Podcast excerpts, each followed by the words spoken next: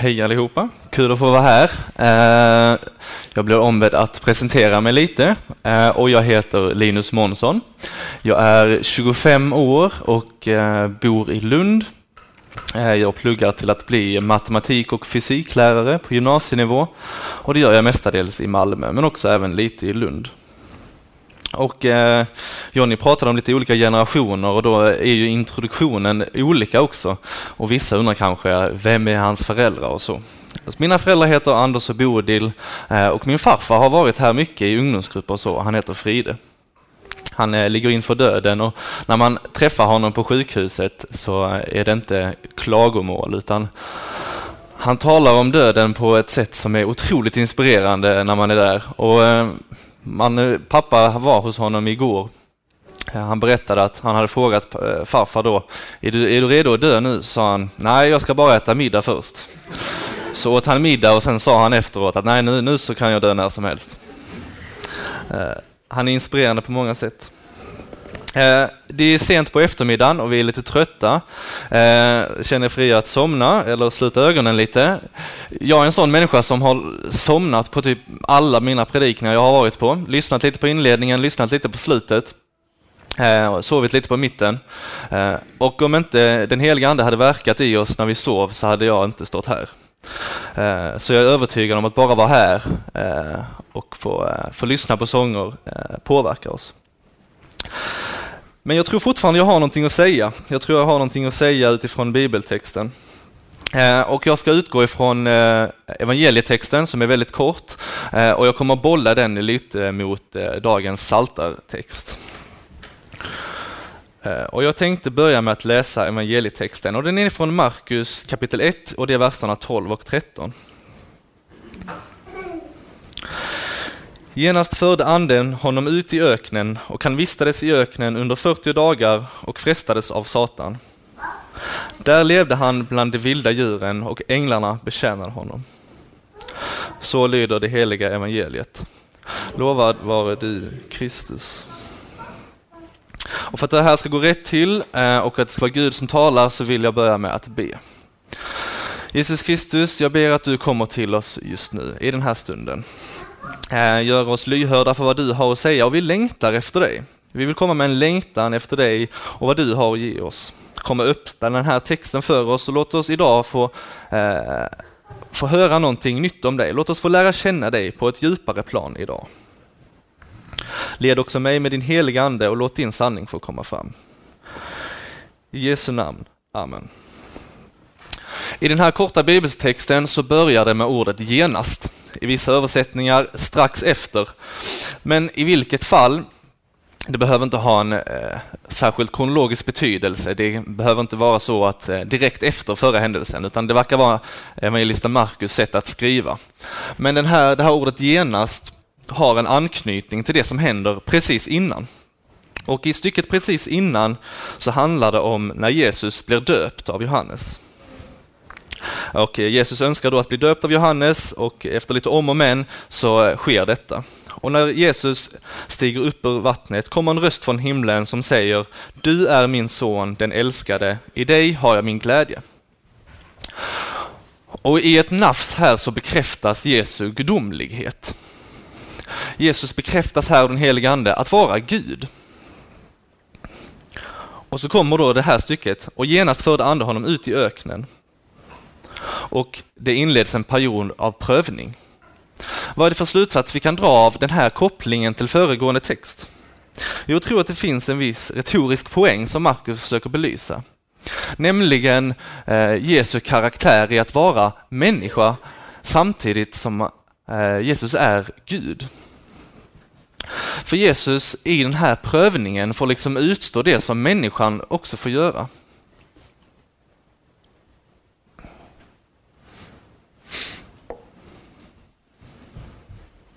Jesus eh, lyftes ut i ensamheten och i parallelltexterna till den här evangelietexten så förklaras på ett lite utförligare sätt hur Jesus eh, får utstå en viss lidande i hunger och, eh, och så. Men det är liksom en, ja, men en omgivning av, av plågor på något sätt. Och i, mitt i det här så står det i den här texten då att Jesus frestas av Satan.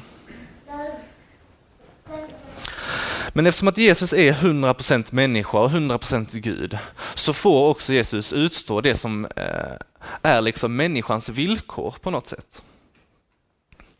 Och människans villkor verkar då vara viss tillvaro av öken och bland vilda djur. Alltså det vill säga prövning och eh, eh, ja, men i en viss utsträckning lidande. Och det är min första punkt. Jesus var människa och fullständigt närvarande i denna värld och utstod prövning. Och vi är också människor och vi är människor i den här världen och villkoren verkar vara en viss mängd prövning. Jag har inte träffat någon som gått genom hela livet utan att ha lidit eller har fått utstå prövning. Nej, det verkar vara ett villkor för att vara i den här världen. Vad innebär då prövning? Och då vill jag driva en punkt som är prövning är när livet är överväldigande. För när vi tänker på ordets första innebörd, prövning, så tänker vi kanske lite intuitivt och rätt så snabbt på ordet testas och kontrolleras. Och det är någonting som kan vara rätt så anknutet till skolans värld. Vi har växt upp i skolan, många av oss, kanske inte alla. Men där är mycket av tillvaron eh, fylld med prov och tester. Och jag som pluggar till lärare, så är, eh, jag får skriva massa prov och jag får analysera prov och jag får formulera prov. Det handlar liksom mycket om att testa och pröva eh, elevers kunskap. Och om vi försöker sträcka ut det här begreppet prövning lite vidare ut i våra liv, eftersom att inte alla vi befinner oss i skolan, så vill jag påstå att egentligen så prövas vi hela tiden var vi än är. Vad vi än gör och vad vi än tänker så prövas vi. När vi lagar vår mat, då prövas vår kunskap i matlagning. När en boll kastas mot oss prövas våra reflexer. Och när vi kör bil så prövas vår förmåga att köra bil. Men ändå så vill vi inte kalla hela livet en prövning. Nej, det verkar finnas någon gräns där det är prövning och när det bara är liv. Vad är den här gränsen då? Jo, då vill jag ju säga när de här testerna och de här kontroll kontrollerande eh, händelserna i livet är oss överväldigande. Låt mig ta ett eh, vardagligt exempel. Jag eh, skulle åka ner från Umeå med tåg. Det är en lång sträcka att åka tåg. Men man kommer undan lite billigare så därför tänkte jag att Nej, men nu så åker jag tåg så kan jag få slippa käka ris nästa vecka. Och så sätter jag mig på tåget och bakom mig sitter en eh, förälder med sitt barn eh, och barnet börjar skrika. Och eh, min, min första tanke är då att oj, det här barnet verkar verkligen uppriktigt ledsen. Det verkar något problem här och vad, och vad jobbigt för föräldern att, att, att barnet skriker. Det, måste, det, det är ett problem här så, som måste lösas. Och timmarna går och det här barnet fortsätter skrika. Och jag tänker, mina tankar börjar övergå i mig nu skriker det här barnet väldigt mycket och det är väldigt jobbigt. Och jag hoppar av i Stockholm som är mellanstationen för tågresan. Jag går och köper mig en Burger King hamburgare och sätter mig på ett annat tåg eh, som ska ta mig ner till Lund från Stockholm. Och jag glider in i vagnen och bakom mig glider den här föräldern med barn in i vagnen och sätter sig bakom mig. Och barnet är inte mer nöjd den här resan utan fortsätter skrika. Och situationen eh, är mig överväldigande. Jag klarar inte längre av att ha det här karaktärsdraget av tålamod, som jag inte är särskilt känd för att ha, men som jag försöker eh, växa i. Nej, mina tankar går mer åt att kan inte det här barnet sluta? Varför håller det på som det gör? Och mina tankar är långt ifrån fyllda med kärlek och förståelse. Och där är en situation som jag skulle säga att jag prövades. Prövning är alltså någonting som testar oss, kontrollerar oss och prövningen uppstår först när det är någonting som närmar sig det som vi knappt klarar av.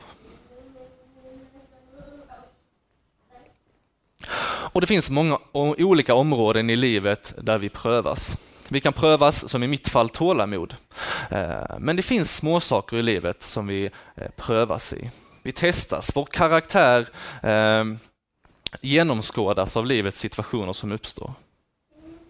Och Det här kan sträcka sig från eh, väldigt allvarligt till mindre allvarligt. Eh, och det kan ha olika påverkan på oss. Min, eh, mitt karaktärsprövande av det här skrikande barnet var inte så allvarligt. Men andra delar av livet, eh, livet är olika för oss, men det kan sträcka sig på en allvarligare skala. Och jag vill gå över till att prata om när livets fundament prövas.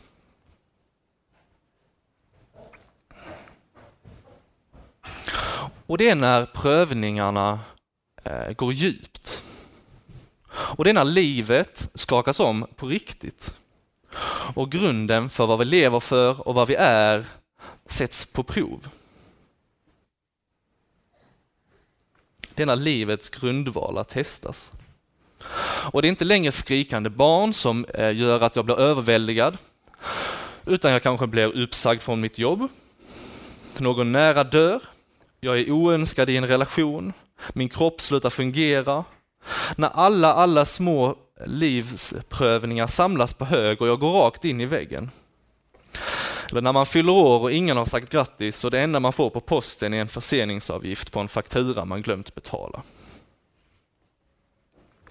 Och Man kan liksom försöka lista alla de här eh, förfärliga lidanden, men jag tror ni eh, förstår var jag är på väg. Det finns liksom en gräns av prövning när saker samlas på hög och det verkar som att fundamenten, grunden i livet börjar brista lite. Jag satt i ett samtal på en svensexa, min brors svensexa uppe i Göteborg en gång och där var eh, Hjalmars eh, son, var jag? Nej, Hjalmar var där och det är Kristers son. Och jag pratade med honom.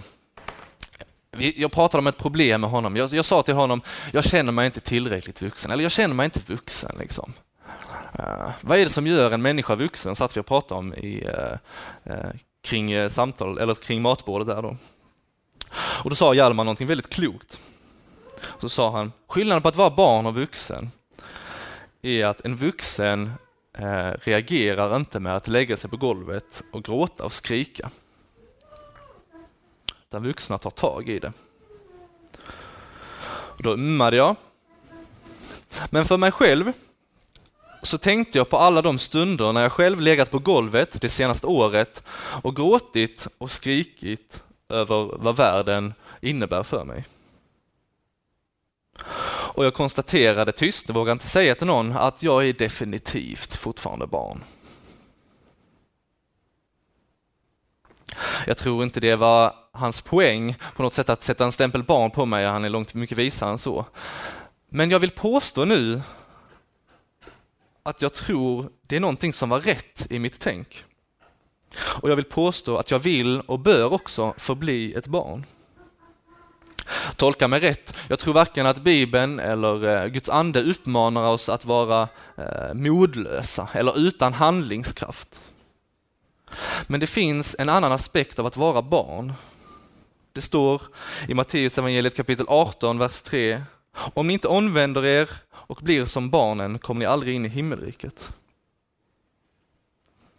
Och vad innebär det då att vara barn? Som ett barn är allting överväldigande. Prövningarna är som maximala. Det är en prövning att gå, man har ingen balans. Det är en prövning att vara hungrig. Det är en prövning att vara för mätt. Eh, det är en prövning för mycket ljud, för lite ljud, för mycket ljus, för lite ljus, för mycket närhet, för lite närhet. Allting är en prövning. Men det finns ett fundament som är någon annan i ett barns liv. Det är föräldern. Och därav tror jag bibelordet, eh, som jag läste precis, använder sig av bilden barn. Nämligen att man låter någon annan få vara fundamentet. Och om vi vill applicera på vårt liv som eh, den här, med den här barnsbilden så kan vi få göra det. Vi kan få låta någon annan få vara fundamentet. Och Det är också nödvändigt att vi låter någon annan få vara fundamentet. Och nu vill jag lyfta in Saltarsalmen. Jag läser från Saltaren 31, verserna 2 och 6.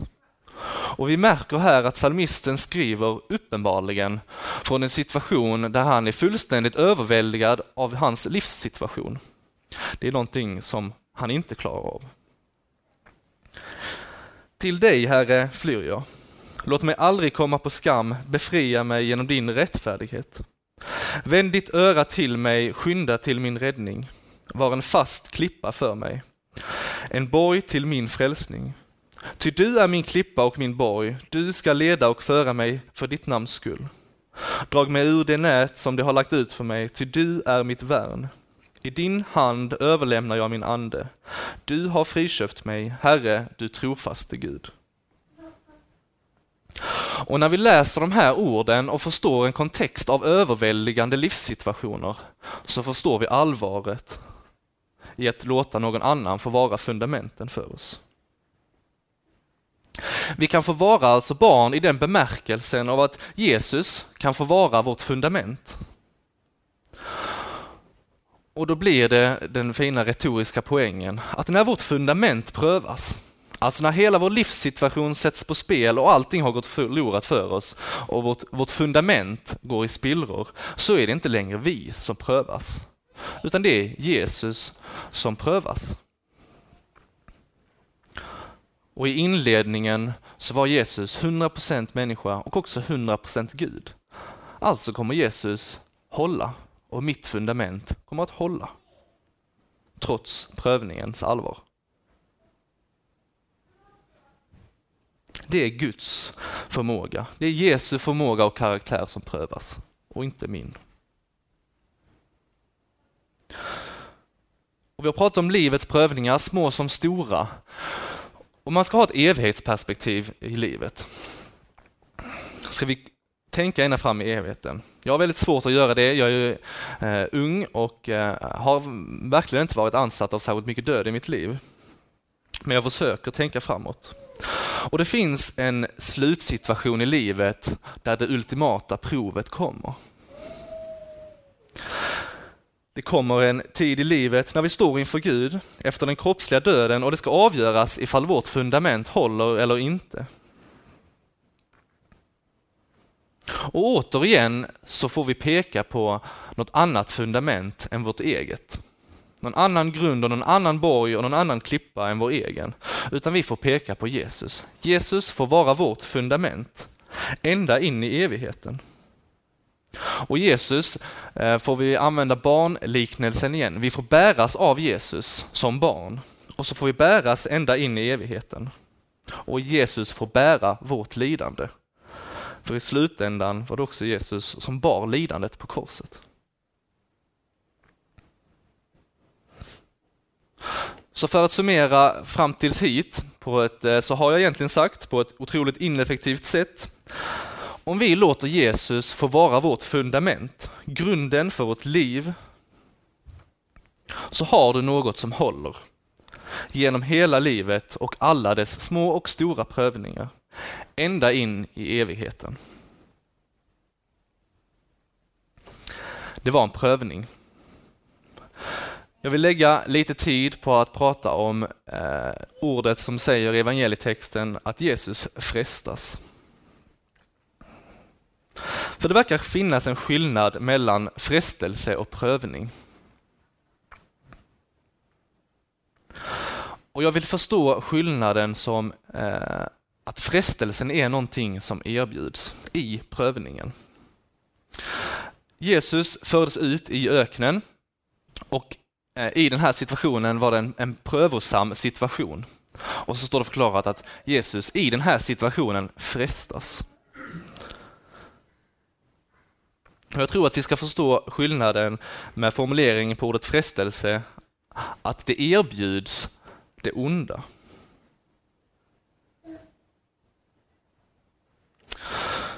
Och återigen så är det onda någonting som jag har väldigt svårt att förstå, kanske ni också. Men det onda är någonting som vill oss illa. Så frestelsen är alltså ett erbjudande eh, att föra oss mot det onda, alltså någonting som egentligen blir sämre för oss. Varför är då frestelsen ett problem? Vi är ju tillräckligt eh, begåvade vi människor att förstå att, eh, att välja någonting dåligt, det är dåligt. Nej, det finns någonting attraktivt i lätta lösningar och lätta svar.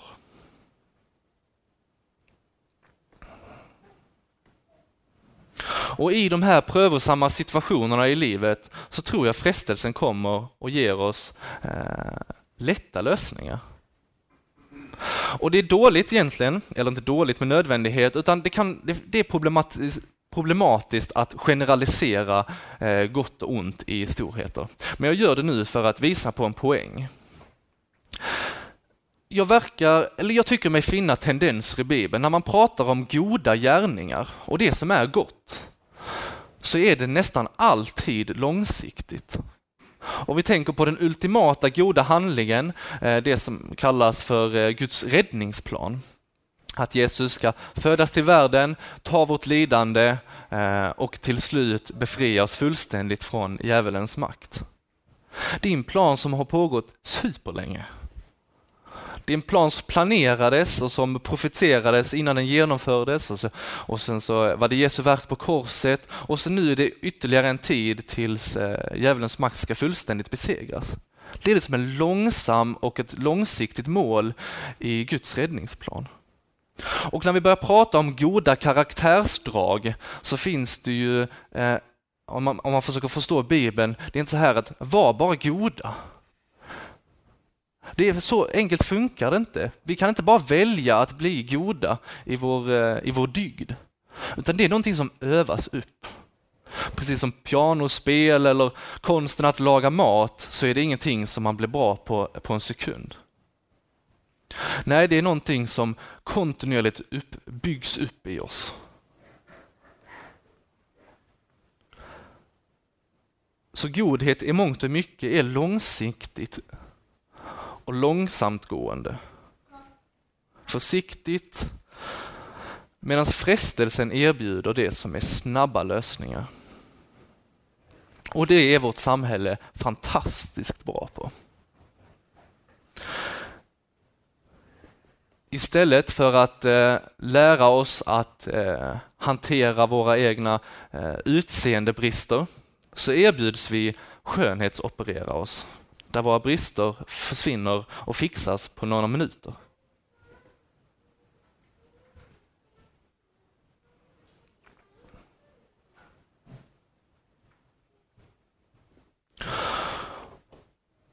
Och jag tror att frestelsen är som mest effektiv i prövningens situation.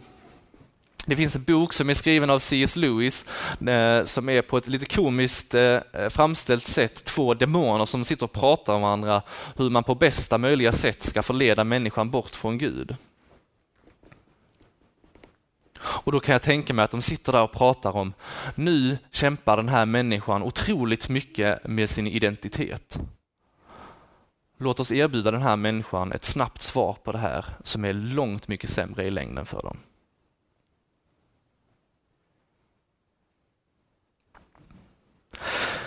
Det är ingen som börjar tänka på att fuska på ett prov eller en tenta när man är helt säker på att man klarar av tentan.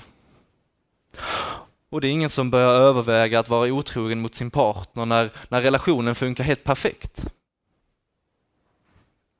Nej, det är när livet är överväldigande och livet prövas som den snabba lösningen erbjuds och också har som mest inflytande över oss. Och det gör också Satan i bibeltexterna, i parallelltexterna, att, att Jesus får utstå hunger och, eh, och Satan erbjuder Jesus de snabba lösningarna. Om du bara tillber mig så ska jag lösa allting, säger djävulen till Jesus. Okej, så hittills har vi eh, lyft fram en situation där vi prövas i livet och i livets värsta situationer kommer vi också frestas. Eh, och hur ska vi hantera det här? Eh, och jag kan tycka att när jag, när jag satt och tänkte på det här så, så har jag väldigt lite att komma med. Det verkar som att jag är nästan yngst här. Och, och jag har för lite livsvisdom för att dela med mig hur man hanterar frestelser. Ni kanske gör bäst i att prata med varandra. Men det finns någonting som bibeltexterna säger. Eh, och det är två stycken punkter eh, som jag vill lyfta fram. Och det är att identifiera frestelsen som en lögn. Det värsta med frestelsen är ju att den erbjuder en lösning på ett problem. Och en lösning på ett problem eh, förklär ju sig till att vara någonting gott. Att någonting är ett problem och sedan inte blir ett problem är ju någonting som egentligen kan vid en snabb eh, syn på kan verka som gott. Men det värsta med frestelsen är att det är en lögn.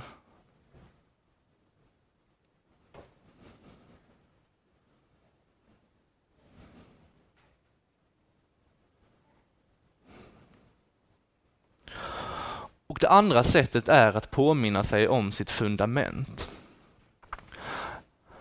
Och vi kommer falla i frestelser. Det verkar vara också eh, människans benägenhet på något sätt.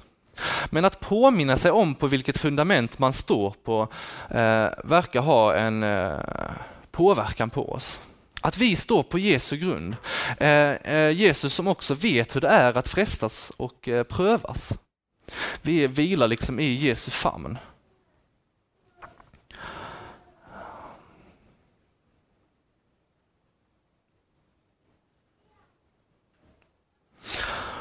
Och precis som att prövningarna kan vara i olika utsträckning och i olika allvar och ha olika nedbrytande förmåga på oss, så är också frestelsen på något sätt på en skala.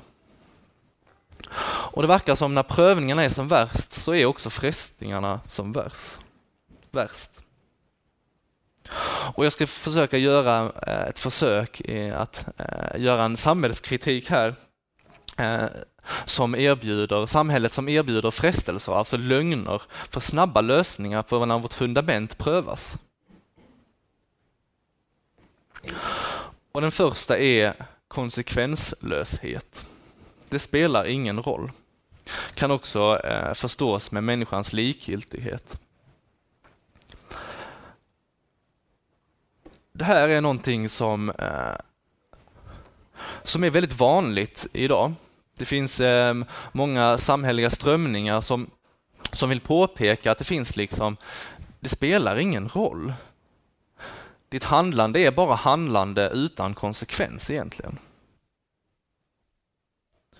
Eh. Och det tror jag är en massiv lögn, för hela Bibeln pratar om att alla handlingar eh, har konsekvens, goda som onda. Och en annan lögn som vi frestas med är att du klarar det själv.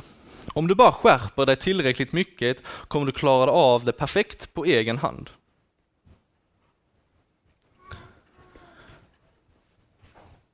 Och på detta sätt så slipper vi ju erkänna oss själva som brustna människor.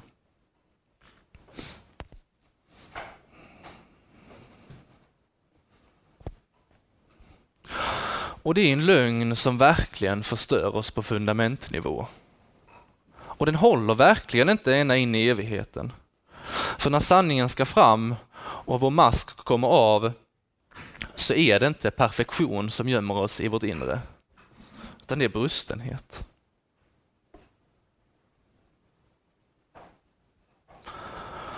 Och mot de här lögnerna så får vi också, precis som Jesus sa till Satan, eh, identifiera dem och säga gå bort ifrån mig.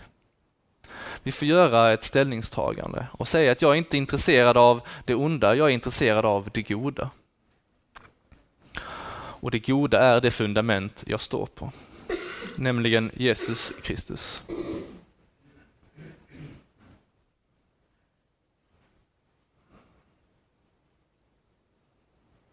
I Jesus så har vi ett fundament som bär oss genom livet med alla dess prövningar och alla prövningar där det finns frestelser så bär Jesus oss i sin famn. Och i Jesu famn får vi vara hans barn. Och det är så fantastiskt, den här, eh, det här djupet i att eh, Jesus är 100% människa och 100% Gud. För när man söker tröst hos någon så är man intresserad av någon som förstår. Visst är det så? När man, när man, när man failar eller när man inte klarar en tenta eller ett prov som det heter, tenta, det kallas, eh, ett prov kallas en tenta på universitetet. Och när man inte klarar en tenta, så visst är det så att man går inte till den som har perfekt resultat på alla sina tentor genom hela livet och säger jag klarar inte den här tentan. Nej, man går till någon annan som vet hur det är. Man går till någon som känner till hur det ligger till, som förstår. Och där har vi djupet i att Jesus också prövades som människa.